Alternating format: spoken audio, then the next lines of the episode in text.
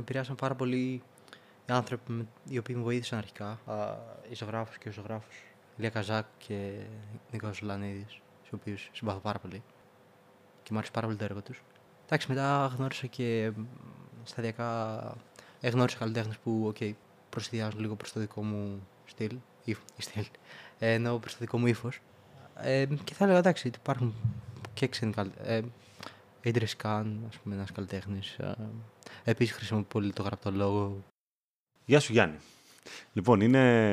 είμαι πολύ χαρούμενος γιατί είναι το δεύτερο επεισόδιο που γράφω με παρέα και μ' αρέσει πολύ γιατί αυτό ήταν ουσιαστικά έτσι και ο λόγος που το ξεκίνησα όλο αυτό και χαίρομαι πολύ που θα γράψουμε αυτό το επεισόδιο μαζί γιατί πραγματικά σε είχα έτσι, πώς να το πω, σε είχα επιλέξει, σε είχα, μου είχε κάνει εντύπωση πολύ σαν άτομο γιατί ήσουν μου έδειξε άτομο το οποίο ενώ δεν μιλάει πάρα πολύ Θεωρώ ότι έχει πάρα πολλές ιδέες μέσα του και είναι πάρα πολύ φιλοσοφημένο. Και μου άρεσε πολύ και η ιστορία σου. Δηλαδή, εντάξει, γνωριστήκαμε στο αδερφού σου, σωστά; Σωστά. Και ενώ στην αρχή δεν μίλησαμε πολύ, ε, μου έκανε πάρα πολύ εντύπωση τόσο η καριέρα σου, δηλαδή ότι ξεκίνησες σε κάτι εντελώς άσχετο με αυτό που κάνεις τώρα. Αν θυμάμαι καλά, ξεκίνησες στη νομική, σωστά; Ναι, νομίζω. Ναι. Και μετά έτσι έχει μια πολύ περίεργη άβρα, ήρεμη, μια ενέργεια, μια ταπεινότητα που μου άρεσε πάρα πολύ, αλλά και το πάθος του να αλλάξει εντελώς καριέρα και να πας έτσι στον κόσμο των καλλιτεχνικών και των τεχνών. Ε, εντάξει, δεν, δεν νομίζω αν, ότι είναι πάθος. Νομίζω ότι ο καθένας, αν δεν αρέσει κάποιον αυτό που κάνει, ας πούμε, νομίζω ότι εντάξει, είναι δικαίωμά του να αλλάξει. Είναι... Ναι. Πώς, πώς, πώς άραγε πήρες την απόφαση, δηλαδή... Μου είχες πει, θυμάμαι, ότι ήθελες να ξεκινήσεις με τη γραφιστική μετά την νομική, σωστά; Ναι, βασικά πέρασα στη νομική, δεν ξέρω γιατί. Και κατά τη διάρκεια της σχολής συνειδητοποίησα ότι, οκ, δεν μου αρέσει η σχολή. Ε, μ, εξ αρχής ήθελα να κάνω κάτι, ας πούμε, ε, αρχικά σκεφτόμουν φωτογραφία, π.χ. κάτι παρεμφερές. Παρ' όλα αυτά συνέχισα τη νομική για τρία χρόνια και μετά συνειδητοποίησα ότι, οκ, θα, θα αλλάξει σχολή. Και έτυχε να, να δώσω για γραφιστική βασικά αρχικά. Ε, μ, παρόλο που δεν ήθελα. Και μετά κατέληξε αυτό που ήθελα που είναι Καλών Τεχνών. Τέλεια, τέλεια. Και ήσουν αντί από τα άτομα που ξέρεις, κλασικά έχουμε στο μυαλό μας από μικροί τους άρεσαν τα καλλιτεχνικά, οι τέχνες, το διάβασμα. Συνήθως έτσι άτομα που είχαν μια κλίση από νωρίς, νομίζω ότι μπαίνουν σε αυτόν τον κλάδο. Δεν νομίζω ότι είχα κάποια σχέση με την. νο- Δεν θα το έλεγα. Νομίζω εξελίχθηκε κυρίως στο Λύκειο, κυρίως όσον αφορά το διάβασμα. Ξέρεις πέρα από το σχολείο. Ε, Έψαχνε ίσως και μια διέξοδο, φαντάζομαι, να, να μην διαβάζει τα μαθήματα του σχολείου. Τουλάχιστον εγώ αυτό έκανα. Μπα, βασικά το έκανα κυρίως για να μην σκέφτομαι. Α, ωραίο, ωραίο. Σαν καταφύγιο, ας πούμε. ναι, μπο- ναι, ίσως. Ναι, ναι. Και μετά, όσον αφορά τώρα για το πότε ανακάλυψα για να είχα κάποια κλίση προς τη τέχνη, δεν θα το έλεγα. Ή τουλάχιστον δεν το έχω καταλάβει. Ναι. Ακόμη δεν ξέρω. βασικά. Εγώ να σου πω, η, έτσι, η σχέση που έχω με την τέχνη είναι πολύ μικρή. Αν εξαιρέσεις τη μουσική που εντάξει, έκανα από μικρός ή λίγο το διάβαζα που μου αρέσει. Γενικά όλο αυτό το κομμάτι της πιο έτσι, fine art ή των, των τεχνών όπως της ζωγραφικής, της γλυπτικής κτλ. Μου φαινόταν λίγο απόμακρο στην αρχή.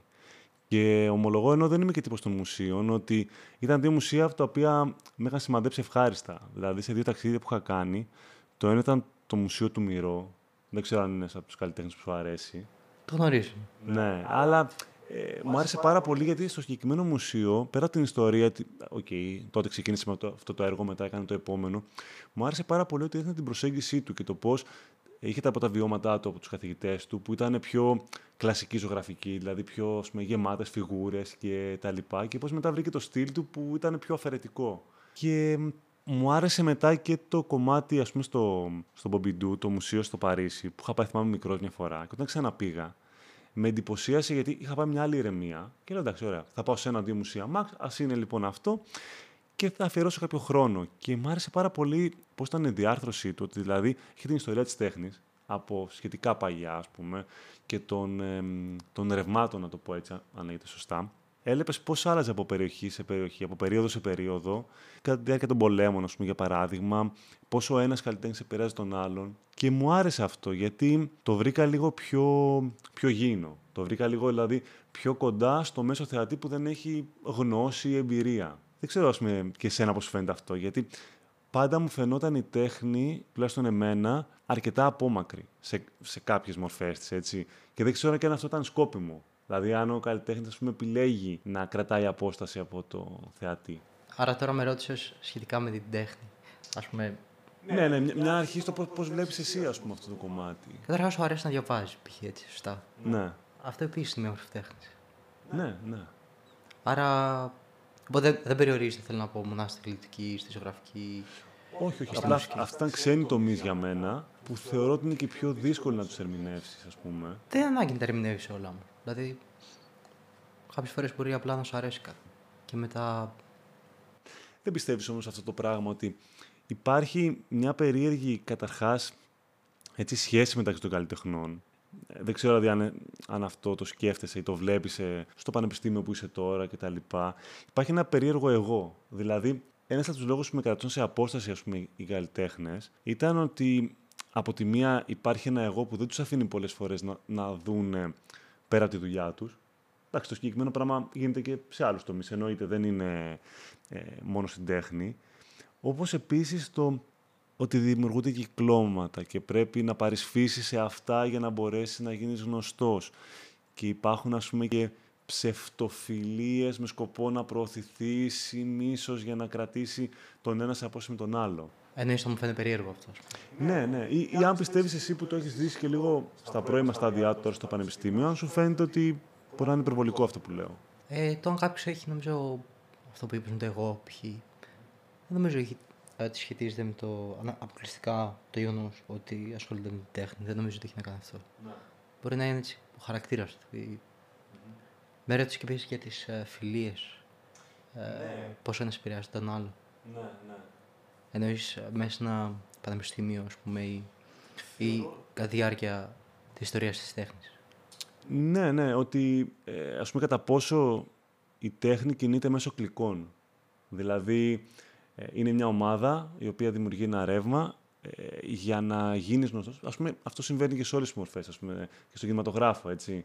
Ε, όλα αυτά που ακούγονται, ας πούμε, ότι για να πας μπροστά πρέπει να είσαι φίλος του ατζέντη ή του παραγωγού.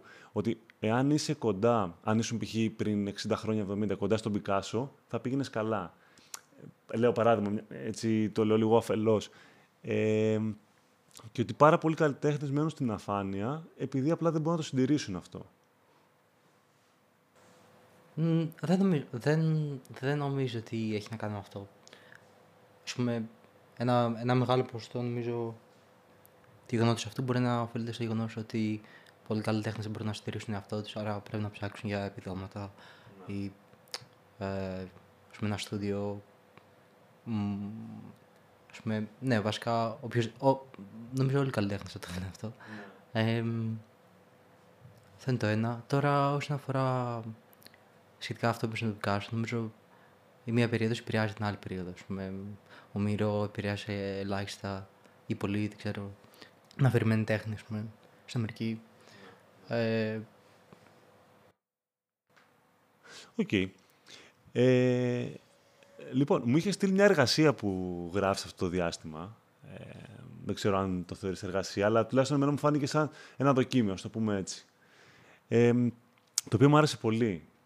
Και μου άρεσε γιατί δείχνεις ότι ψάχνεις πάρα πολύ να δώσεις μια έννοια στην τέχνη, θεωρώ. Ίσως για να ψάξεις μετά να δεις και εσύ πού θες να κατευθυνθείς. Μου άρεσαν οι αναφορές που έκανες τόσο σε φιλοσόφους όσο και σε γλωσσολόγους που μου είπες. Για πες μας γι' αυτό. βασικά, καλό είναι αρχικά, πιστεύω, να πειραματίζεις ε, υλικά, με υλικά, ας πούμε, εγώ το κάνω και με διάβασμα, π.χ. Τώρα, όσον αφορά το δοκίμιο που είπες, ε, μ, πιο πολύ το έκανα γιατί έχω απορίες βασικά. Οπότε το δοκίμιο είναι απορίες, δεν είναι, ας πούμε, μ, κάτι επίσημο, δεν ξέρω. Ναι, ναι, δεν είναι σαν εργασία, είναι απλά δικά σου. Ε, ναι, είναι... Και μετά αυτό μπορεί να εξελιχθεί σε μια... σε ένα έργο π.χ. ή το ίδιο το δοκίμιο μπορεί να...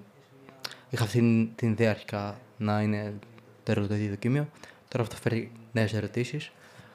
Ε, τις οποίες ε, βασικά ακόμη σκέφτομαι. Ο καθένας έχει τις δικές του επιρροές και. Εγώ, εγώ ουσιαστικά π.χ. οι νομικοί μπορεί να είναι παράγοντες που με επηρεάσουν να. Αρνητικά εννοείς, επειδή δεν σου θετικά, Α, θετικά. Να ασχοληθώ π.χ. με. Πώς το συνδέεις αυτό, δηλαδή; Στα, στα αυτιά κάποιου που ας πούμε δεν είναι έτσι σχετικός με την τέχνη, θα θεωρούσε ότι η νομική θα σε απέτρεπε από αυτό, ότι θα σε έβαζε σε άλλα μονοπάτια.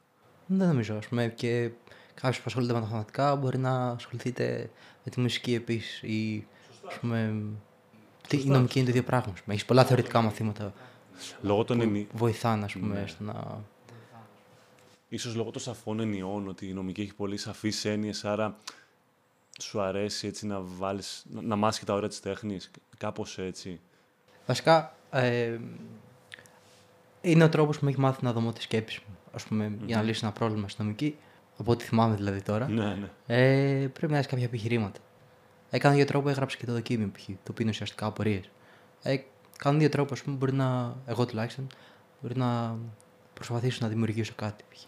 Ναι, θα έλεγα όμως ότι αν το δούμε λίγο έτσι και παίρνοντας και την ατάκα που είχες βάλει από τον ε, Αριστοτέλη, νομίζω, η νομική σε περιορίζει γιατί σου δίνει κάποιους κανόνες γύρω από τους οποίους κινείσαι. Η τέχνη ίσως είναι αυτή η ελευθερία του να κινείσαι εκτός κανόνων ή ας πούμε η έλλειψη που έχει ίσως το ανθρώπινο σώμα ή ο νους να εκφράσει κάποια πράγματα, για παράδειγμα οι λέξεις, όπως έγραψε εκεί στο δοκίμιο, η τέχνη σου δίνει αυτή την έξτρα διάσταση ίσως. οπότε, ναι, αυτό θεωρώ ότι ε, ίσως έψαχνες κάτι παραπάνω που δεν σου έδινε η νομική και σου το έδωσε η τέχνη; Ε, δεν το ξέρω αυτό, αλλά όσον αφορά την τέχνη δεν νομίζω ότι είναι, ουσιαστικά έχει να κάνει με ότι ψάχνεις την ελευθερία. Γιατί απαιτεί να είσαι. να διαβάζεις, να, διαβάζεις, να ασχολείσαι με αυτό που κάνεις καθ' όλη τη διάρκεια της ημέρας. Άρα πρέπει να σ' αρέσει, φαντάζομαι. Εμένα μου άρεσε καλονιχνών, γι' αυτό πήγα στην καλονιχνών. Η νομική δεν μου άρεσε, γι' αυτό δεν πήγα στην νομική. Αλλά πήρα κάτι από την νομική, το οποίο χρησιμοποιώ στην καλονιχνών. Κατάλαβα. Μία βάση, ας πούμε. Ναι. Άρα, ας πούμε, θεωρείς ότι η τέχνη είναι έτσι ε, το αποτέλεσμα ενός κόπου που μπορεί να κρατήσει πολύ καιρό μέσα από πολύ διάβασμα ή πειραματισμό; Αν μπορούσε να το ορίσεις, ας πούμε, με το δικό σου τρόπο, τι θεωρείς ότι είναι η τέχνη; Ω, δεν μπορώ να το προσδιορίσω αυτό. Ε, πολλοί έχουν γράψει για τι εικασίες για την τέχνη, αλλά.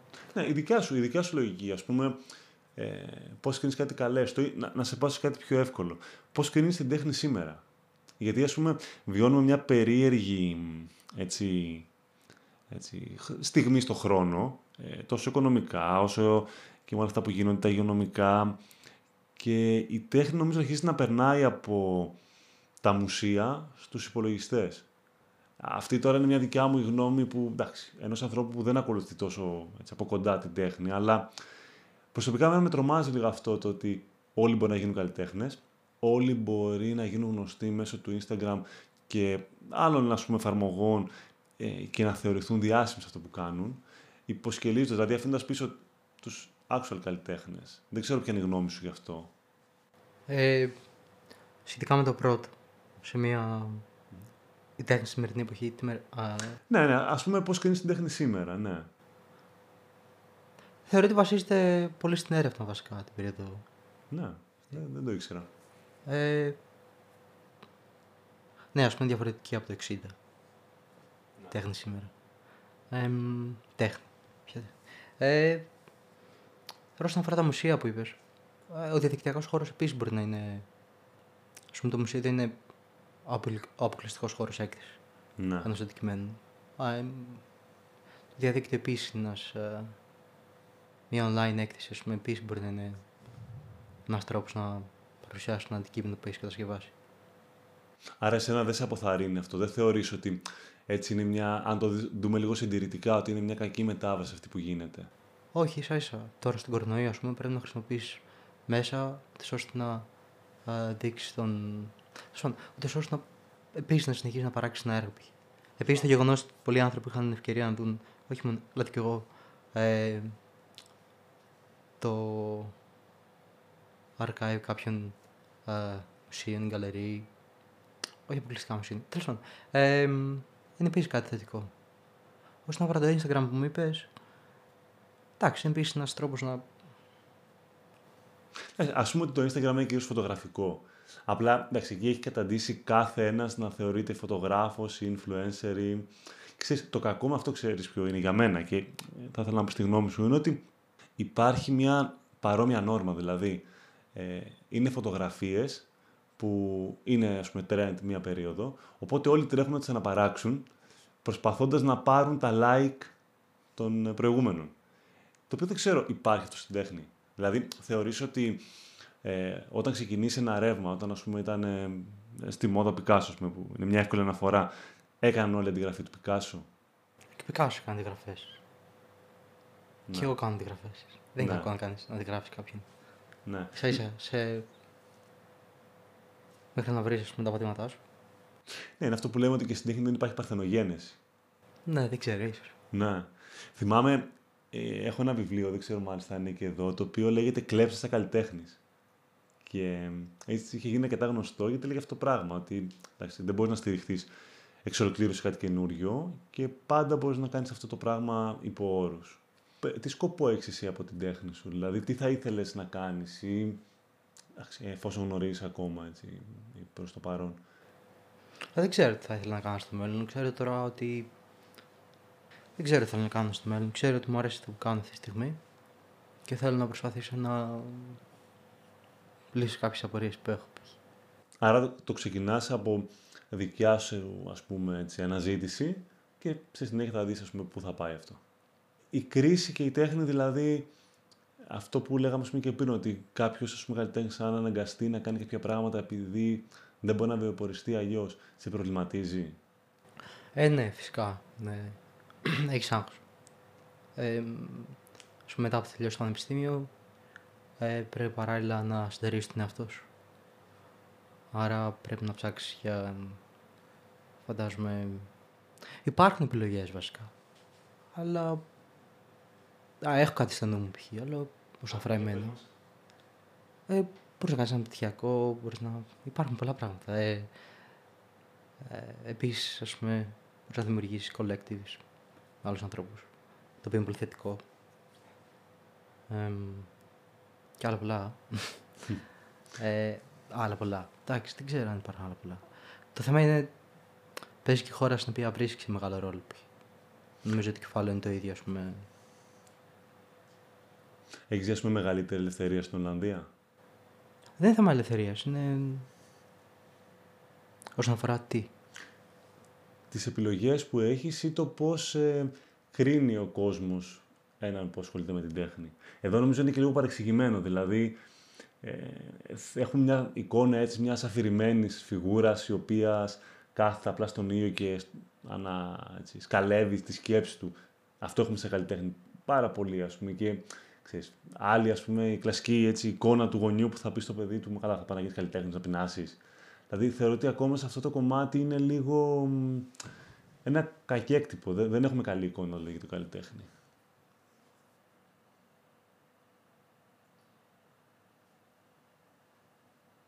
Τώρα, δεν νομίζω ότι έχει να κάνει με τη χώρα στην οποία βρίσκουμε αυτό. Έχει να κάνει το πάλι με το χαρακτήρα κάθε άνθρωπο. Χαρακτήρα, ναι.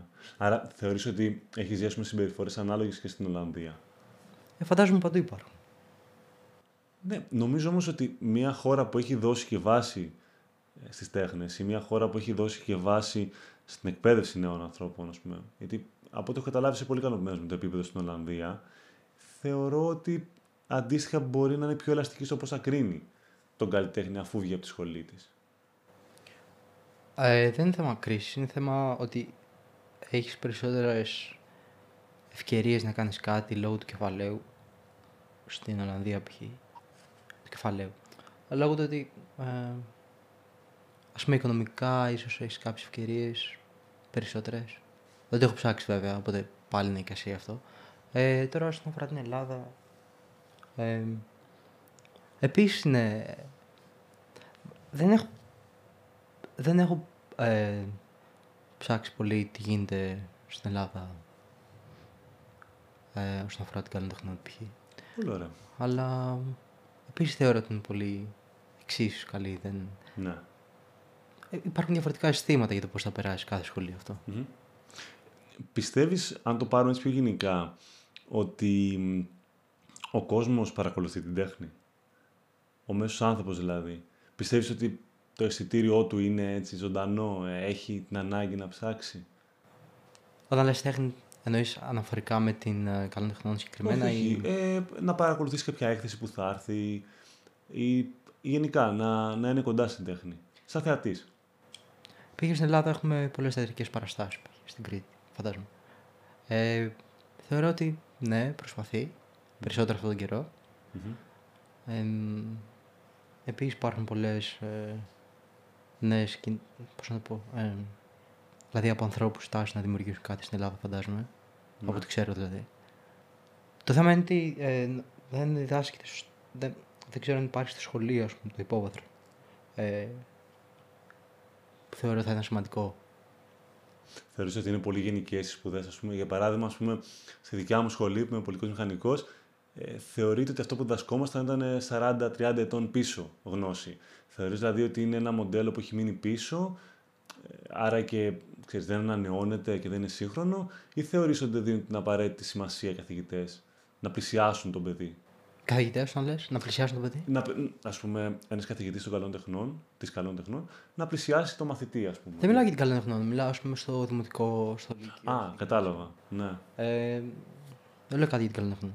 Ε, Απλώς θεωρώ ότι θα είναι σημαντικό να υπάρχει τουλάχιστον μια σωστή ε, ε, διδασκαλία. Ας πούμε. Σωστά. Ώστε, ώστε να μπει το κάθε παιδί από νωρίς σε αυτό. Ναι, εντάξει, να μπει. Ε, να έρθει σε επαφή, ας πούμε. Αυτό, αυτό.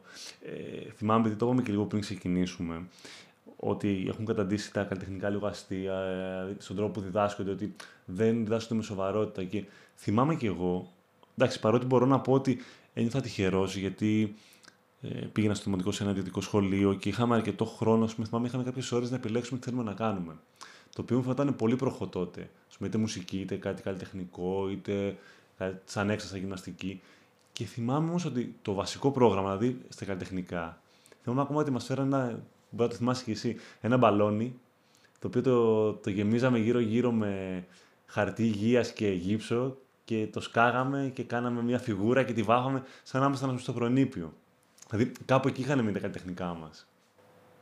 Mm, δεν θυμάμαι να σου πω για μένα. Ευτυχώς μάλλον. ναι.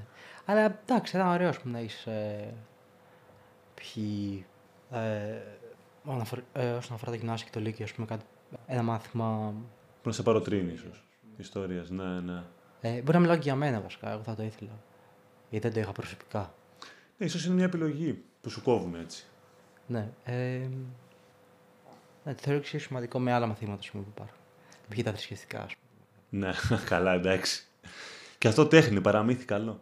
Κοίταξε, νομίζω ότι θα ήταν εντελώς διαφορετικά εάν ε, οι επιλογές που είχαμε στο σχολείο δεν περνούσαν μέσα από ένα σύστημα βαθμολογίας. Δηλαδή, όταν πιέζεις το παιδί να πρέπει να σκεφτεί ότι εάν κάνει το Α, ε, μπορεί να κάνει την, ε, την προσπάθειά τους σπανίνης πιο εύκολη, δηλαδή έξτρα μαθηματικά, ή αν κάνει το Β που είναι τα καλλιτεχνικά, δεν θα τον βοηθήσουν κάπου. Όταν σκέφτεσαι τόσο δηλαδή έτσι, στενόμυαλα και ότι όλα περνάνε από τη βαθμολογία, εάν είχες δυνατότητα έτσι, ενός πιο ελεύθερου συστήματος, όπως είναι ξέρω εγώ, σε βόρειες χώρες, όπου απλά διαλέγεις κάποιες ώρες, μαθαίνεις κάποια πράγματα γενικά και μετά αποφασίζεις εσύ τι θες να κάνεις.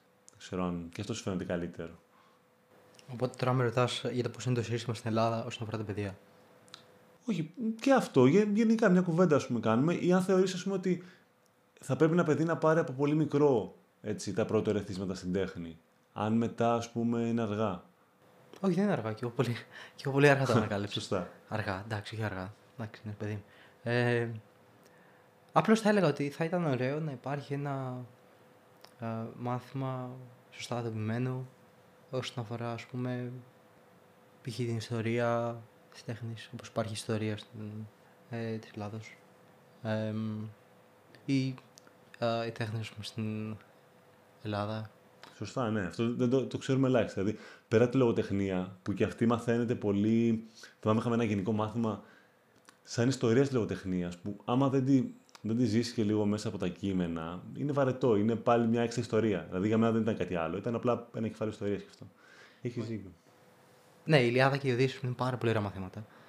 Ε, το ίδιο θεωρώ ότι θα μπορούσε να γίνει, ας πούμε, και ε, αυτό που είπα πριν. Ναι, ναι, ναι, έχεις δίκιο. Πιο έτσι, εξειδικευμένο πάνω στην τέχνη, ναι. Όχι εξειδικευμένο, αλλά να υπάρχει. Γιατί Ναι. δεν ξέρω αν υπάρχει. Ναι, έχεις δίκιο.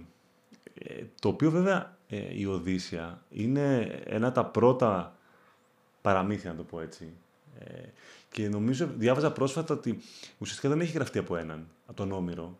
Ε, δεν ξέρω καν, εντάξει, υπήρχε ο Όμηρος, αλλά ήταν σαν θρύλοι και σαν ιστορίες που για να περάσουν και από γενιά σε γενιά ε, γινόντουσαν αυτές οι ραψοδίες, δηλαδή σαν άτομα να δέσανε ε, πάρα πολλά γεγονότα, ναι, θα υπήρχε ας πούμε η Οδύσσια φαντάζομαι, θα υπήρχε αυτή η εκστρατεία, αλλά δώσανε πέρα από κάποια έτσι, μυθικά στοιχεία στους χαρακτήρες, δώσανε και κάποιες έτσι, ιστορίες, πώς έχουμε εδώ τους μαντινάδες, ε, και τον ντύσανε για να βγει όλο αυτό το βιβλίο. Ας πούμε λοιπόν ότι αναφέραμε τώρα, αναφερθήκαμε λίγο στο πιο μεγάλο ποιητή μας, αν θεωρείται ποιητής, τον Όμηρο. Εσένα, ας πούμε, ποιοι καλλιτέχνες, συγγραφείς ή οτιδήποτε σε έχουν στιγματίσει, ας πούμε, ποιους ακολουθείς; Ε, είναι... Μου αρέσει, δηλαδή με επηρεάσαν πάρα πολύ οι άνθρωποι με- οι οποίοι με βοήθησαν αρχικά. Α, οι ζωγράφος και ο ζωγράφος. Ε, Ηλία Καζάκ και Νίκος Λανίδης, τους οποίους συμπαθώ πάρα πολύ. Μμμ. Ε, και μου άρεσε πάρα πολύ το έργο τους. Ε, εντάξει, μετά γνώρισα και μ, σταδιακά μέσα, ξέρεις. Ε, είναι ωραίο να ψάχνεις. και- Ε, γνώρισα καλλιτέχνες που, οκ, προσθιάζουν λίγο προς το δικό μου στυλ, ύφ, στυλ, ε, ενώ προς το δικό μου ύφος. Πολύ ωραία. Ε, ε, και θα έλεγα εντάξει, ότι υπάρχουν και ξένοι καλλιτέχνε. Ε, Idris Khan, ας πούμε, ένας καλλιτέχνης. Ε, επίσης χρησιμοποιεί πολύ το γραπτό λόγο, πάρα πολύ. Μετά υπάρχουν κατά τη διάρκεια της ε, πάλι 60-70, είναι λογική τέχνη, σαν το κοσούτ, ας πούμε, που χρησιμοποιεί κατά κόρον κυρίως το γραπτό λόγο. Επίσης είναι μια έκθεση που έχει συμβεί το διάρκεια εκείνη που λέγονταν σχετικά με αυτό με ρώτησε πριν uh, Xerox Exhibition, ας πούμε, Μμμ. που ουσιαστικά ήταν ένας τόμος και ο τόμος αυτός ήταν η έκθεση. Α, καλό. Ε, σαν να λέμε στην εποχή γίνει το ίδιο πράγμα, ας πούμε, online. βέβαια. ναι, ναι, ναι, ναι, ναι. Εντάξει, μπορεί να υπάρχουν και άλλες που δεν- τις οποίες δεν θυμάμαι. Πολύ ωραία. Τι, ας πούμε ότι έχετε κάποιους ο οποίος δεν έχει ασχοληθεί ξανά με το κομμάτι της τέχνης και σε ρωτάει πώς μπορώ να ξεκινήσω; Πώς μπορώ να πλησιάσω λοιπόν αυτό το δυσνόητο έτσι, στοιχείο της τέχνης; Εντάξει, δεν ξέρω αν είναι δυσνόητο. Μπορεί πολύ απλά να... Δηλαδή, μπορεί ήδη να ασχολείται με την τέχνη, βασικά. Ας πούμε, αυτό που μπορεί να κάνει γι' αυτόν μπορεί να είναι μια μορφή τέχνης. Δεν ξέρω. Σωστά. Ευρύς ώρας, πολύ ευρύς ώρας. Ναι, ναι, έχεις δίκιο. Ε, Ε, ναι. ας πούμε ότι θέλει να ενημερωθεί, θέλει να, να δει κάποια, κάποιες βασικές έννοιες. Ας πούμε. Παράδειγμα, ας πούμε, βλέπω εσύ ότι ασχολείσαι πολύ με τη φιλοσοφία και το πώς, ας πούμε, αυτή θα βοηθήσει και εσένα να δώσεις κάποιες έννοιες ίσως σε, σε αυτό που θες να κάνεις.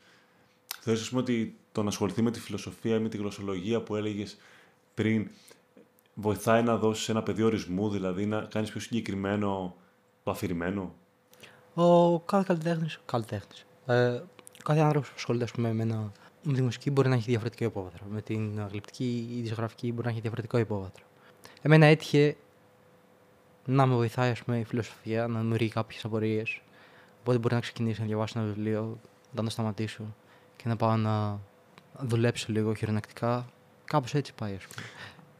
Άρα θεωρείς ότι είναι σαν τρόπο ζωής η τέχνη, δηλαδή ότι ε, είναι το μοντέλο που ακολουθείς, είτε αυτό είναι η μελέτη, όπως ας πούμε για παράδειγμα ε, οι μοναχοί στο Θιβέτ, όπου όλη τους η ζωή είναι η τέχνη τους. Άρα μπορεί να αφιερώνουν πάρα πολλές ώρες στην προσευχή, που είναι το θεωρητικό κομμάτι που μου λες και εσύ, και κάποιες ώρες στην πράξη που είναι ας πούμε οι πολεμικές τέχνες ή τα έργα, δηλαδή το να φτιάξουν κάτι. Θεωρείς λοιπόν ότι μπορείς ίσως να γεμίσεις όλη σου την ημέρα με αυτό; Ναι, ίσως καταντήσει λίγο μονικό. Ναι. μετά από μια περίοδο.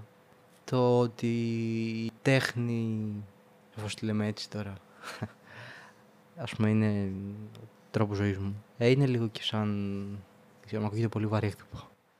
Σε ακούτε βαρύ. Γιατί στην πράξη δεν είναι έτσι. Πώς το νιώθεις; Θεωρώ ότι αν σου αρέσει αυτό που κάνεις, πολύ απλά ασχολείσαι με αυτό που κάνεις. Και δεν έχει να κάνει μόνο την τέχνη. Έχει να κάνει, ας πούμε, μπορεί να καλλιεργήσεις να χωράφι. Είναι το ίδιο πράγμα. Μπορεί να σου αρέσει, μπορεί να ασχολείσαι όλη τη μέρα. Ε, Κάπως έτσι έχουν τα πράγματα. Στην πράξη όμως πολύ λίγοι καταφέρουν να το κάνουν αυτό. Δηλαδή, στατιστικά περίπου ένας στους 10 καταφέρνει να κάνει αυτό που θέλει και να μην το θεωρήσει καταναγκαστικό. Καταναγκαστικό να. Να, να γεμίσει κάποιες ώρες. Δηλαδή, ας πούμε, είσαι δικηγόρος, δεν θεωρώ ότι κάποιος μπορεί να το κάνει κάθε μέρα από αγάπη. Είναι μια δουλειά που πρέπει να την κάνεις για να βιοποριστείς. Είναι πολύ ωραίο αν μπορείς να το κάνεις αυτό που λες. Να, να βάλεις το κομμάτι της τέχνης, το μεράκι, να το πω διαφορετικά, μες στη ζωή σου. Σε ό,τι κάνεις. Ναι, εντάξει, σίγουρα παίζει ρόλο και το οικονομικό κομμάτι. Δυστυχώς. Ναι. Ε, και αυτό είναι που μάχουν και εμένα, ας πούμε. Εντάξει, υπάρχουν και άνθρωποι που ασχολούνται με την νομική και τους αρέσει αυτό που κάνουν και πηγαίνουν. Σωστά. Σαν μάχη με δικηγόροι, π.χ. Ναι. Το μόνο πράγμα που θεωρώ ότι βαραίνει, μπορεί να βαραίνει τους ανθρώπους να αλλάξουν κάτι. Όχι, δεν θα το πάω τόσο γενικά. Όχι, πήγα το και γενικά, γιατί όχι; Όχι, εντάξει, okay, δεν ξέρω. Ε, μπορώ να μιλήσω για την αυτό μου. Ότι το μόνο πράγμα που εμένα ας πούμε, μπορεί να με αγχώνει είναι το οικονομικό. Ναι. Α πούμε ότι πώς θα βιοπροστεί στο μέλλον. Γι' αυτόν τον λόγο σκέφτομαι ότι πρέπει να ασχοληθώ ακόμα περισσότερο με αυτό που κάνω. Για να γίνεις καλύτερος. Ναι, δεν είναι θέμα του να γίνει καλύτερο. Αν, αν γίνεις καλύτερος. Δεν, δεν, ξέρω πότε γίνεις καλύτερο. Ε, σωστό, σωστό. Είναι θέμα το να καταλάβεις τι κάνεις. Η αλήθεια είναι ότι όσο διάβαζα πράγματα, γιατί παράδειγμα, όπως αυτό που κάνουμε και εμείς τώρα, μου αρέσει πολύ να ακούω συνεντεύξεις. Και να, έτσι, σαν να, σαν να κρυφακούσει, σαν να στείνεις αυτή και να προσπαθείς να τσιμπήσεις πραγματάκια. Καθώς μεγάλωνα λοιπόν και άρχισα να βλέπω είτε καλλιτέχνες είτε άτομα τα οποία έχουν επιτύχει σε αυτό που κάνουν και ειδικά άτομα τα οποία πήγαιναν κόντρα στο συμβατικό, ωραία, βρίσκουν μια δουλειά 9-5, βλέπεις πόσο πολλοί έχουν δουλέψει για να φτάσουν σε αυτό. Δηλαδή, πολλές φορές, ας πούμε, όπως λέγαμε και πριν, θεωρείς τους καλλιτέχνες λίγο έτσι, ρομαντικές έτσι, προσωπικότητες και οντότητες που χάνονται μέσα στον χρόνο και χαζεύουν. Παρ' όλα αυτά, οι σοβαροί καλλιτέχνες, τουλάχιστον κάποια άτομα που έχω δει εγώ, δες πόσο κόπο και πόση δουλειά έχουν ρίξει, όπως λες και εσύ. Ή ας πούμε άτομα τα οποία αποφάσισαν να κάνουν κάτι το οποίο ξέρω, να γίνει τραγουδιστής ε, όταν υπάρχουν ξέρω, άλλοι 500.000 ή το να γίνεις συγγραφέας όταν υπάρχουν τόσοι πολλοί. Βλέπεις ότι όλοι, είτε είναι καλλιτέχνες, συγγραφείς, αθλητές, ακόμα και επιχειρηματίες, έχουν πραγματικά δουλέψει τρελά για να φτάσουν σε αυτό. Δηλαδή, πολλές φορές νόμιζα και εγώ ότι τα χρήματα σε πολλούς έρχονται εύκολα. Είτε από γονείς, είτε γιατί κάτι κέρδισαν, αφού λέμε για το βιοποριστικό. Αλλά όλοι οι άνθρωποι, είτε λέγονται Jeff Bezos που είναι ο πιο πίσω άνθρωπος, είτε ξέρω εγώ ένας που έχει μια καφετέρα εδώ απέναντί μας π.χ., ε, βλέπεις ότι όλοι για να φτάσουν σε ένα σημείο έχουν δουλέψει πάρα πολύ. Οπότε, αφού μου αναφέρεις αυτό το φόβο σου, πιστεύω λοιπόν ότι όσο επενδύεις σε αυτό που σου αρέσει, στο τέλος επιτύχεις. Δηλαδή, είναι τόσο πολλά τα παραδείγματα ατόμων τα οποία έτσι, με νύχια και με δόντια παλεύουν για αυτό που τους αρέσει και τα καταφέρουν. Ε, και πολύ λιγότερα αυτών που ασχολούνται έτσι χλιαρά και προφανώς αποτυχάνουν. Ναι, απλώς είναι και εντάξει, διαφορετικές εποχές. Ναι. Τώρα. Οπότε είναι λογικό να είσαι αγχωμένο. Η δεύτερη σκέψη δηλαδή. Ο δεύτερη σκέψη δεν έχω. Απλώς με, με αγχώνει και αυτό το πράγμα. Γιατί μετά που θα τελειώσει σχολή, δηλαδή μετά από κάποιος. Πρέπει, θα τελειώσει σχολή σου λογικά. Ε, φυσικά και πρέπει να σκεφτείς γι' αυτό. Και σαν καλλιτέχνης, κάθε άνθρωπος μετά που τελειώσει μια σχολή καλλιτεχνών, π.χ. πρέπει να σκεφτεί πώς θα ασχοληθεί και με το οικονομικό, π.χ. πώς θα πληρώνει ένα ενίκιο, πώς θα διατηρήσει το χώρο στον οποίο παράγει κάτι, α πούμε. Το πώ άρεσε η επικοινωνία με κάποιους, για την προβολή ας πούμε, ενός αντικειμένου κτλ. κτλ. Οπότε αυτά είναι πράγματα τα οποία πρέπει να διαχειριστείς.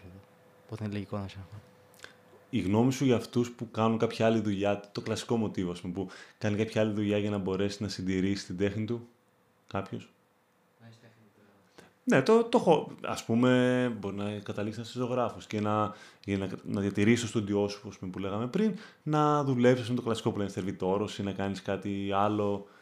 Ναι, βεβαίως. Είναι... Και εγώ σκέφτομαι να το κάνω αυτό. Εννοείται. Ε, θεωρώ ότι. Βασικά θεωρώ ότι είναι εξαιρετικό να το κάνεις αυτό. Κατά διάρκεια της σχολής που να το κάνεις, ας πούμε.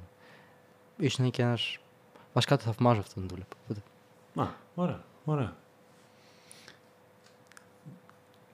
Ήθελα να σε ρωτήσω, ε, τι σε κάνει γενικότερα ε, να νιώθεις ελεύθερο; Ε, δηλαδή, η τέχνη κάτι από αυτά, θεωρείς ότι ας πούμε, σου δίνει μια ελευθερία αυτό που επέλεξες να κάνεις τώρα σε σχέση ξέρω εγώ, με, το, με την νομική; Ήταν θέμα ελευθερίας του να μπορείς να εκφραστείς ή ήταν απλά μια επιλογή ότι ωραία θα προτιμούσα αν δουλέψω για 30 χρόνια μέχρι να πάρω σύνταξη να κάνω αυτό και όχι το άλλο; Ε, δεν νομίζω είναι θέμα ελευθερίας. Απλώς ξέρω ότι όταν. Βασικά κάθε άνθρωπος όταν ασχολείται χειρονακτικά με κάτι, και την στιγμή τα σκέφτεται κάτι. Οπότε αυτό που γίνεται είναι ότι απλά δεν σκέφτομαι. Είναι και λίγο ψυχαναλυτικό, ας πούμε. Ναι. Λειτουργεί για σένα έτσι; Ε, μα, όχι, δεν λειτουργεί ψυχαναλυτικά. Α, OK. Okay.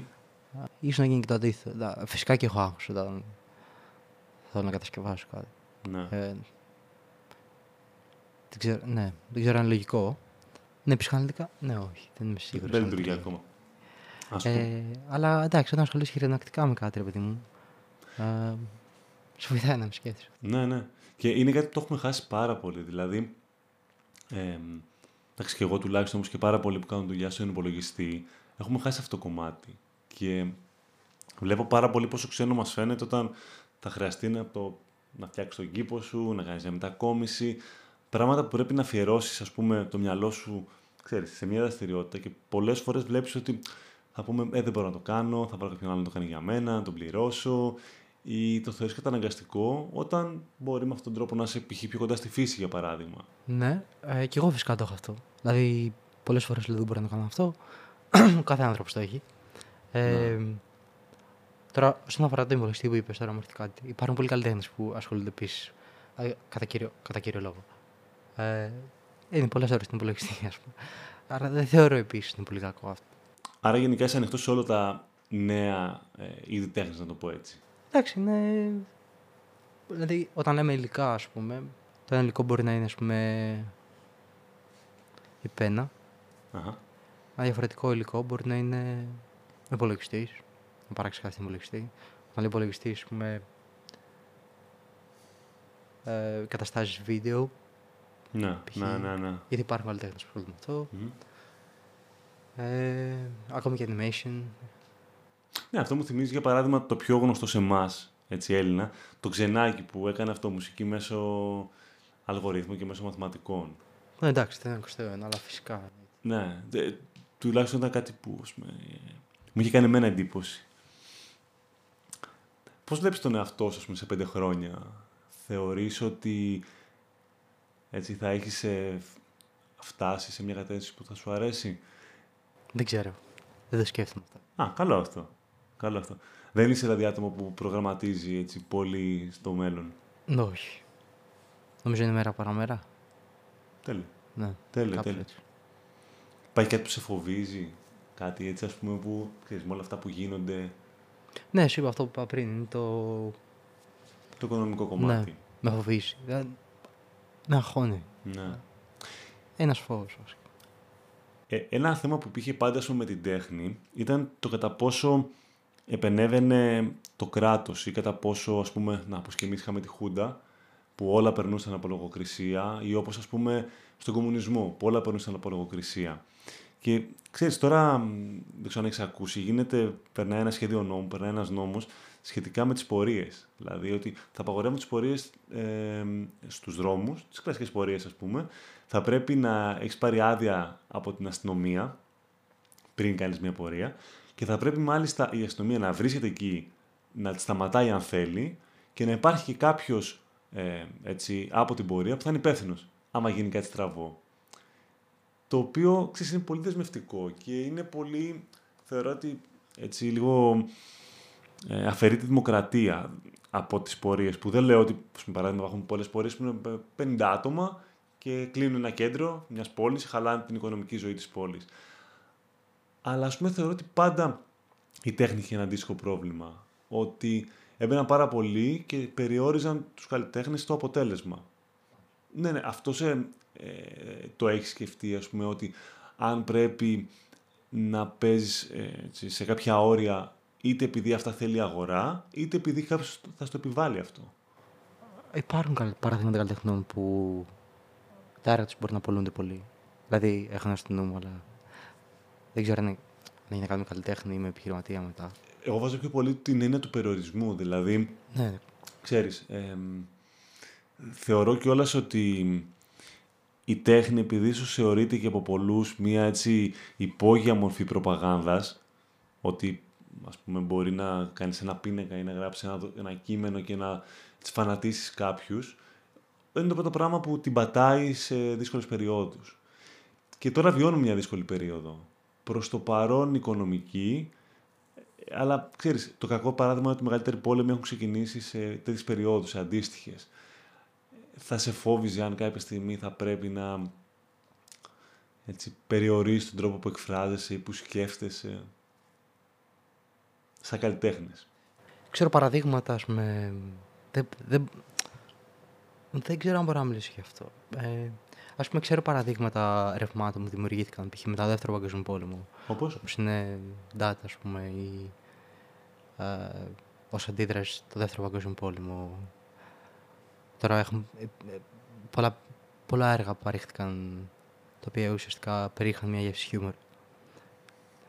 Πώς τα κρίνεις αυτά; Τώρα πιο, πιο όρημα, πούμε, μετά από χρόνια που έχουν περάσει από αυτό το ρεύμα, πώς το κρίνεις; Το κρίνεις, ας πούμε, ήταν βεβαιασμένη κίνηση, θεωρείς ότι ήταν μια Όχι, λογική... ήταν πολύ λογική κίνηση. Ναι, ναι, Μάλιστα ναι. επηρεάσει και πολλά ρεύματα μετά.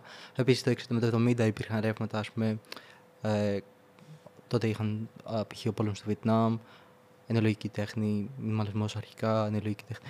Ε, Α πούμε, η λογική τέχνη προήλθε ως αντίδραση σε. είτε μου είπες πριν, ας πούμε, για το πώς θα αισθανθώ εγώ. Αν... Ναι, ναι. Και όσο ανέφερα κάποια παραδείγματα αυτή τη στιγμή. Mm-hmm. Δεν νομίζω. Ε, τώρα όσον αφορά εμένα. Ε... Και γενικότερα, πώς μιλάς, ε, μπορείς να μου πεις και για παραδείγματα κατά την ιστορία, ας πούμε, όπως αυτά που λες.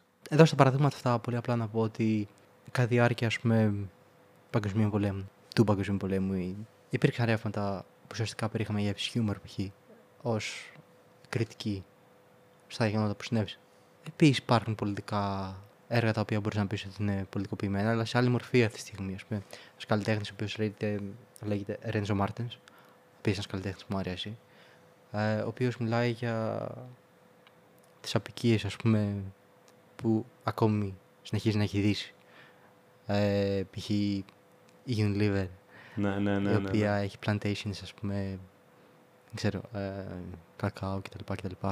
Ε, άρα μιλάει, ας πούμε, υπάρχουν πολλά που μπορείς να πεις γι' αυτό, αλλά δεν μπορείς να μιλήσεις για... Απλώς είναι διαφορετικό. Υπάρχουν πολιτικοποιημένα έργα, αλλά σε διαφορετικό βαθμό ή σε διαφορετική μορφή φυσικά από π.χ. τον 20ο αιώνα ή καταλαβαίνεις.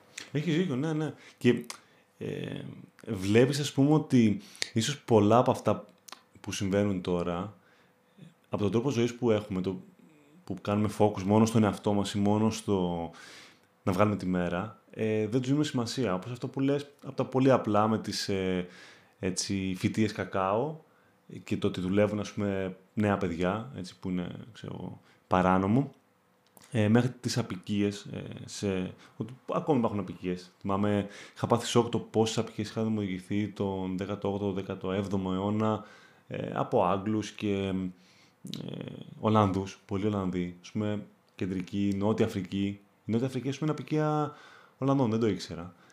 Ναι, και θεωρώ και εγώ ότι έχουν παράλληλη μορφή. Για παράδειγμα, θεωρείται ο Μπάνσκι ότι κάνει έτσι, λίγο πολιτικοποιημένη τέχνη ή ότι τρολάρει λίγο ή ότι... δεν ξέρω.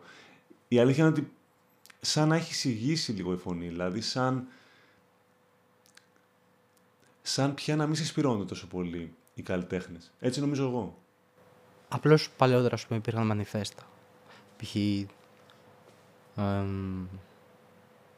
Σουρεαλιστέ είχαν δημιουργήσει το δικό τους μανιφέστο. Δανταϊστέ είχαν δημιουργήσει το δικό τους μανιφέστο. Πλέον δεν υπάρχουν μανιφέστα. Εντάξει, είναι, είναι λογικό βασικά. Γιατί είναι 21ο αιώνας. Έχουν υποθεί όλα; Ε, δεν ξέρω, έχουν πολλές συζητήσεις γι' αυτό. Νομίζω υπάρχουν απλά διαφορετικά υλικά. Μήπως όμως τα ρεύματα αυτά που έλεγες τον προηγούμενο αιώνα, με τα μανιφέστα τους κτλ. Είχαν περισσότερη απήχηση στον κόσμο γιατί ο κόσμος μπορούσε να συσπηρωθεί πιο εύκολα, ενώ τώρα με τόσα ερεθίσματα που έχουμε δεν μπορούμε να δώσουμε την προσοχή μας σε τόσα πολλά πράγματα.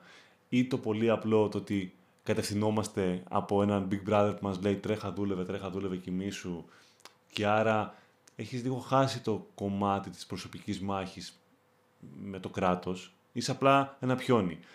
Ενώ παλιότερα, με λιγότερα ερεθίσματα, λιγότερο εγώ και με χαμηλότερο. Ας πούμε, η δουλειά ήταν 8 ώρο παλιά. Ή εντάξει, αν ήσουν αγρότης, ήταν όλη η ζωή σου, αλλά ήξερες όμως τα δικαιώματά σου και άρα μπορούσες να, να διεκδικήσεις κάτι αν μα το στερούσαν. Τώρα πια είμαστε λίγο πιο απομακρυσμένοι μεταξύ μας. Μεταξύ μας. Άρα, μήπως αυτό το ότι παλιά τα πράγματα είναι πιο έτσι, οι άνθρωποι ήταν πιο κοντά μεταξύ τους.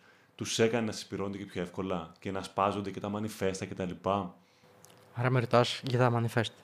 Σε ρωτάω ναι για το κατά πόσο είναι δύσκολο πια να, να ακολουθήσουν άτομα αυτά που προστάζουν κάποιοι ας πούμε μορφωμένοι φιλόσοφοι, καλλιτέχνες, οτιδήποτε. Να, μία φωνή από πάνω. Δηλαδή, παράδειγμα,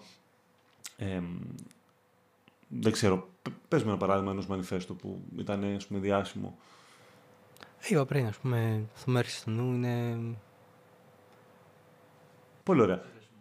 Πολύ ωραία. Θεωρείς ότι αν έβγαινε ένα αντίστοιχο ρεύμα τώρα θα είχε την αντίστοιχη δημοτικότητα ή θα πνιγότανε, θα, θα κρυβότανε από την πολλή πληροφορία που υπάρχει τώρα; Ε, αυτό δεν το ξέρω. Ε, απλώς παίζει ρόλο και το πώς είναι δομημένη κάθε... Δηλαδή, άλλη εποχή περίοδος εκείνη, άλλη εποχή η σημερινή περίοδος. Δεν νομίζω και βασικά ότι είναι θέμα δημοτικότητας το γεγονός ότι υπήρξε ένα manifest. Ε, ναι. Ουσιαστικά το manifest υποδηλώνει το ότι ουσιαστικά ήταν το σουρεαλιστικό ρεύμα. Π.χ. τώρα. Σωστό. Τώρα, γιατί δεν υπάρχει σήμερα, εννοώ ότι. Νομίζω είναι φυσικό επακόλουθο, ας πούμε. Της νέας, ας πούμε, εποχής. Της νέας εποχής. Ναι, της περίοδος αυτής. Της περίοδο αυτής. Σε αγχώνει. Για παράδειγμα, πάρα πολλοί λένε ότι η ζωή μας όταν τελειώσει αυτή η ιστορία με τον κορονοϊό θα αλλάξει και ότι οι αποστάσεις που υποτίθεται έχουμε μάθει να παίρνουμε πια θα διατηρηθούν. Ότι θα είμαστε λίγο πιο καχύποπτοι και λίγο πιο, ξέρεις, αποστασιοποιημένοι. Κυριολεκτικά και μεταφορικά. Θεωρείτε ότι τότε θα αλλάξει και την τέχνη, ας πούμε, ή θα αλλάξει και το, τον τρόπο που ο άνθρωπος κοινωνικοποιείται; Είμαστε ήδη σε κάποιο βαθμό, είμαστε. Είμαστε. Απλά πες, ας πούμε, ότι τώρα είμαστε στην έξαρση και ότι μπορεί του χρόνου, λέμε, να έχει γίνει το θαύμα, να έχει βγει το εμβόλιο, ας πούμε, και να έχουν επανέλθει κάπως τα πράγματα στην κανονικότητα. Θεωρείς ότι θα μείνει αυτό σαν ε, ένστικτο; Γιατί, ας πούμε, είμαστε όντα, είμαστε ζώα που το ένστικτο μας ορίζει. Ε, λιγότερο βέβαια από μια τίγρη ή από ένα σκύλο, αλλά πάρα πολλά πράγματα κάνουμε από ένστικτο. Πιστεύεις ότι αυτό το πράγμα θα μείνει, ας πούμε, στο μέλλον; Έχει υποψία. Έχει υποψία και η απόσταση γενικά. Ότι, παράδειγμα, λένε ότι θα εξαφανιστεί η χειραψία. δεν το ήξερα. ναι, ότι ε, είναι ένας τρόπος ο οποίος δεν ήταν και πολύ. ήταν σχετικά μοντέρνος η χειραψία και ότι θα φύγει, θα εκλείψει.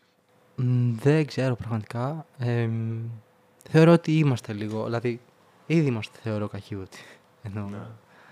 Άρα δεν έχει αλλάξει πολλά πράγματα. Καχύβο. Εντάξει, όχι καχύβο. Ενώ εντάξει. Διαφορετική είναι η ζωή, ας πούμε, σε... στο χωριό μου, διαφορετική είναι η περιοχή. Δεν ξέρω αν αλλάξει πολλά πράγματα. Ναι, φυσικά και θα αλλάξει πολλά πράγματα βασικά.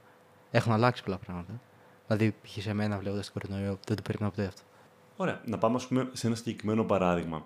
Επειδή είχαμε συζητήσει ότι είχες μια ιδέα μαζί με κάποια άλλα άτομα να κάνετε κάποια έκθεση, να βρείτε κάποιο χώρο, ας πούμε, εδώ στην Κρήτη να κάνετε κάποιο μικρό φεστιβάλ, ε, κάθε χρόνο.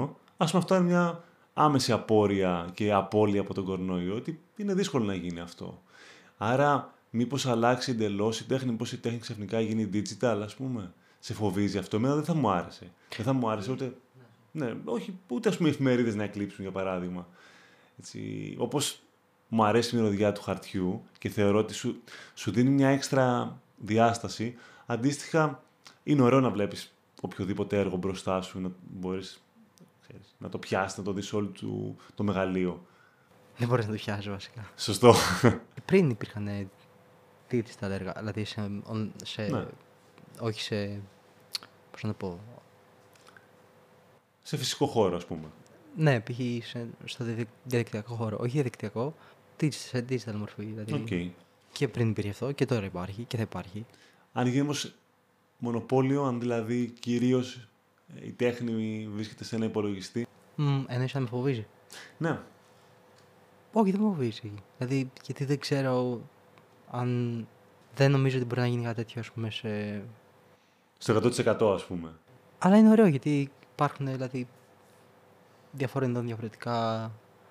Μέσα. Όχι μέσα, δηλαδή, αντικείμενα, Μμμ. διαφορετικό, διαφορετικά έργα. Διαφορετικά είδη μουσικής, διαφορετικά έργα, μπλα μπλα.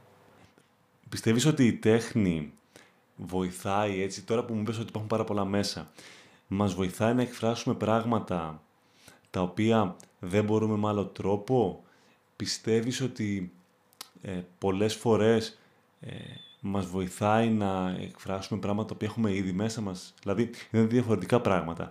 Εάν θεωρείς ότι, ε, παράδειγμα, κάποια πράγματα δεν λέγονται και άρα πρέπει κάπως να μεταφέρεις το συναίσθημά σου σε ένα πίνακα σε κάτι άλλο.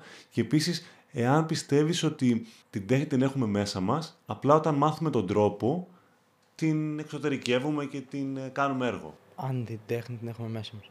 Πιστεύω ότι διδάσκεται τώρα. Δεν ξέρω αν έχουμε μέσα μας την τέχνη. Μπορεί να λειτουργήσει ψυχαναλυτικά, φυσικά εννοείται. Όχι, ψυχαναλυτικά. Αν, αν έχουμε...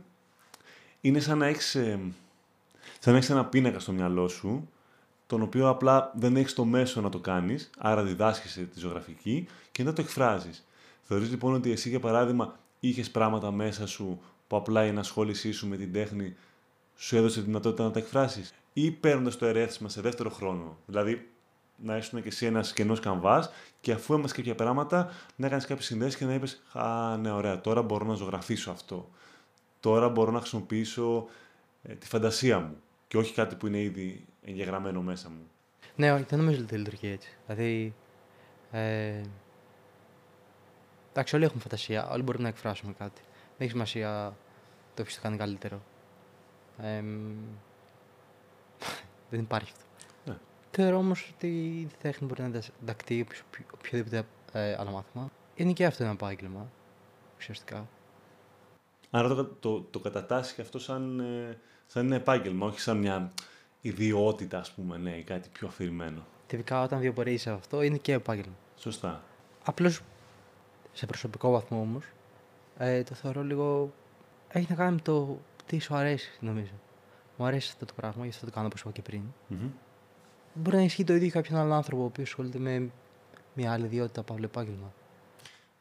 Πολύ ωραία. Θα σου κάνω λοιπόν και μια τελευταία ερώτηση, έτσι, όπως μου έρχεται, όπως μιλάμε. Αναφερθήκαμε πριν στο κομμάτι το- με τις πορείες. Δηλαδή κατά πόσο ένα συνταγματικό δικαίωμα που είναι να μπορείς να κάνεις πορείες ή να μπορείς να έτσι, διαδηλώνεις, ε, μπορεί κάποιος να στο πάρει. Ε, πιστεύεις ότι η τέχνη έχει ηθική και πώς θα, θα τα ενώσεις αυτά τα δύο; Όταν κάποιος σου βάλει όρια στις πορείες, σου πει, ας πούμε, πρέπει να είστε 100-200 άτομα ή πρέπει να έχεις ενημερώσει τον, τον αστυνομικό, δηλαδή τον κακό, το κράτος για το τι πας να κάνεις. Αυτό το πράγμα λίγο αποθεί τον κόσμο και από το να συνοστίζεται, που φυσικά αυτό θέλει μια εξουσία, και από το αυθόρμητα να κάνει αυτό που θέλει. Δηλαδή, τα μεγαλύτερα γεγονότα, τουλάχιστον στην ιστορία, έγιναν από αυθόρμητες κινήσεις. Δηλαδή, δεν είπε κανείς σε κάποιους, για παράδειγμα, πηγαίνετε και διαδηλώστε για να πέσει η Χούντα, για παράδειγμα. Προφανώς είχε ξεκυλήσει το ποτήρι και έγιναν ό,τι έγινε. Αντίστοιχα, ας πούμε, η τέχνη, αν τη βάλεις μέσα το κομμάτι της ηθικής και άρα και της, ε, έτσι, ενός, ε, πώς να το πω, καλλιτεχνικού αστυνομικού, δηλαδή να ελέγχεται το αποτέλεσμα, θεωρώ ότι θα χάσει.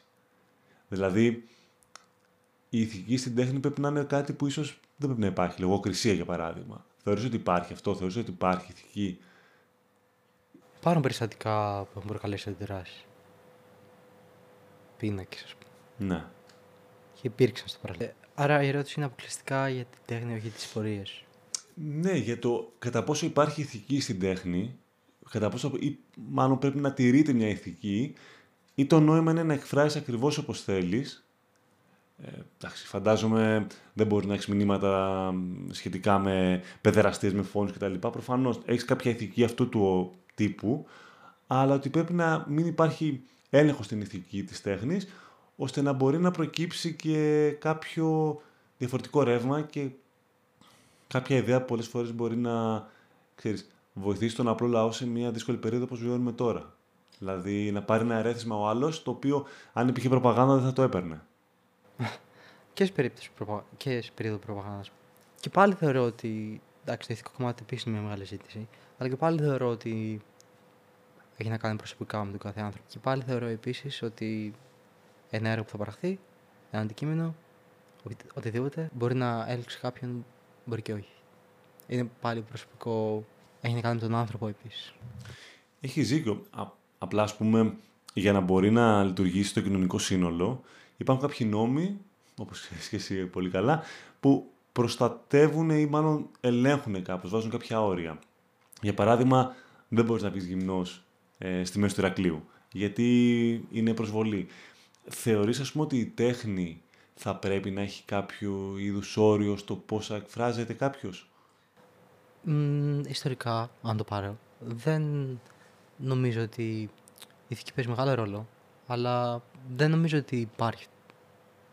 Παίζει ρόλο το μέρος στον οποίο τοποθετείται το έργο, οτιδήποτε και αν είναι αυτό, είτε είναι ένας άνθρωπος ο οποίος κάνει κάτι, είτε είναι ένας πίνακας, ένα γλυπτό, δεν ξέρω, και ο χρόνος στον οποίο το κάνει. Τώρα, ιστορικά, δεν νομίζω ότι είναι το ίδιο πράγμα, ας πούμε, να συγκρίνεις. Μια διαδήλωση με, με ένα καλλιτεχνικό έργο, ας πούμε. Βεβαίως και είναι, αλλά Ναι. εν μέρη. Μμ. Αλλά πιστεύω ότι ας πούμε, υπάρχουν παραδείγματα ε, έργων τέχνης που δείχνουν ότι δεν ισχύει αυτό. Όπως; Μμ, Ε, εντάξει, φέρνει ένα από τα τις πιο γνωστούς καλλιτέχνες.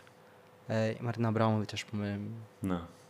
σε πολλά performance έχει δείξει ότι Δεν θεωρείς ότι υπάρχει ίντρικα μέσα σε αυτό; Δηλαδή, θεωρείς, ας πούμε, ότι μια τόσο, γνω... τόσο γνωστή καλλιτέχνη ότι δεν έτσι, τσιγκλούσε και λίγο τα όρια του θεατή με σκοπό να πετύχει αυτό που θέλει ή να διαφοροποιηθεί; Θεωρείς δηλαδή ότι τέτοιες ας πούμε εκθέσεις όπως ας πες το performances έρχονται έτσι αβίαστα σε εκείνη ή προσέτει μια πινελιά υπερβολής για να κερδίσει, για να ξεχωρίσει; Μιλάς γενικά, ας πούμε τώρα, ή... Α πάρουμε το παράδειγμα το, δι- το δικό της, ναι. Ας πάρουμε το παράδειγμα το Ναι, δικό εννοώ συγκεκριμένα για ένα έργο της ή... Συγκεκριμένα, όχι για κάποιο έργο συγκεκριμένο δικό της, ε, μ, για τον τρόπο που αποφάσισε να ξεχωρίσει, ας πούμε, ή που αποφάσισαν άλλοι καλλιτέχνες να ξεχωρίσουν. Και πάλι νομίζω ότι έχει να κάνει με την περίοδο στην οποία βρίσκεται ο κάθε καλλιτέχνης. Απλώς ο λόγος για τον οποίο έθεσαν τον Μπράουτ είναι γιατί υπάρχουν περιστατικά. Είναι γιατί πολύ γνωστοί καλλιτέχνες βασικά. Σωστά. Και πολλές φορές, ναι, επειδή με ρώτησες, πολλές φορές παίζει με το. Με τα όρια. Ναι, μπορείς να πεις και έτσι, ας πούμε. Θυμάμαι, δεν θυμάμαι μάλλον αν το είχαμε συζητήσει μαζί. Ήταν ένα performance που είχε κάνει που είχε μπει στη μέση ενός δωματίου και άφηνε τον κόσμο να κάνει ό,τι θέλει πάνω της. Ναι, ναι. Ε, για πες μας λίγο γι' αυτό. Ε, Απλώς υπάρχει και ένα βίντεο online. Δηλαδή. Ε, είχε νομίζω ένα τραπέζι, είχε στο τραπέζι ένα τριαντάφυλλο, ένα σκηνή, ένα ψαλίδι. Θυμάμαι και το τίτλο του έργου βασικά. Ένα πιστόλι. Αρχικά άρχισαν να τη προσφέρουν τριαντάφυλλα, το τριαντάφυλλο δηλαδή. Μετά, τις έκο- μετά ε, τέλος πάντων, σταδιακά όπως κλείσει η ώρα άρχισαν να γίνεται πιο βίαιοι. Της έσκησαν τα ρούχα, την έδεσαν, μαχαίρωσαν. Ε, δεν ξέρω τι μαχαίρωσαν. Ε, και εν τέλει κάποιος της σημάδεψε με το πιστόλι. Εντυπωσιακό. Νομίζω ότι α, ο καλερίστας φοβήθηκε και Το σταμάτησε. νομίζω, δεν είμαι σίγουρος. Πιστεύεις ότι έχουμε μέσα μας το μίσος ή την καλοσύνη. Πιστεύεις ότι είμαστε σαν άνθρωποι; Γιατί ε, ε, πολύ ωραίο πείραμα, παράδειγμα, έτσι, όπως θες να πούμε, το παράδειγμα αυτό του Αμπράουμιτς. Πιστεύεις ότι μέσα μας, αν ο άνθρωπος αφαιθεί, χωρίς νόμους, χωρίς όρια, έχουμε τάση για το καλό ή για το κακό; Γιατί ξέρεις, μου θύμισε το πείραμα με το, με το φρουρό και τους εμ, έτσι, φυλακισμένους που δεν ξέρω αν το έχεις ακούσει κάπου στο 60 ε, για να δείξουν πόσο η, η, η υπακοή ας πούμε μπορεί να οδηγήσει και ποιον άνθρωπο στα εγκλήματα με πιο γνωστό εντάξει το Χίτλερ και τον Παγκόσμιο Πόλεμο το δεύτερο που ουσιαστικά ε, ήταν άνθρωποι που δεν καταλάβαιναν τι έκαναν οι στρατιώτες τους. Απλά ακολουθούσαν ε, τους γύρω τους. Υπήρχε ένα πείραμα λοιπόν που έβαλαν ε, ένα φρουρό ε, δίπλα σε ένα αξιωματικό υποτίθεται και υποτίθεται ο φρουρός ε, έδινε μια εντολή για να ανέβει τάση σε ένα ηλεκτροσόκ που κάναν σε ένα φυλακισμένο. Και ουσιαστικά ο φυλακισμένος ήταν ε, ε, ηθοποιός, οπότε δεν πονούσε, γιατί ουσιαστικά δεν περνούσε ρεύμα.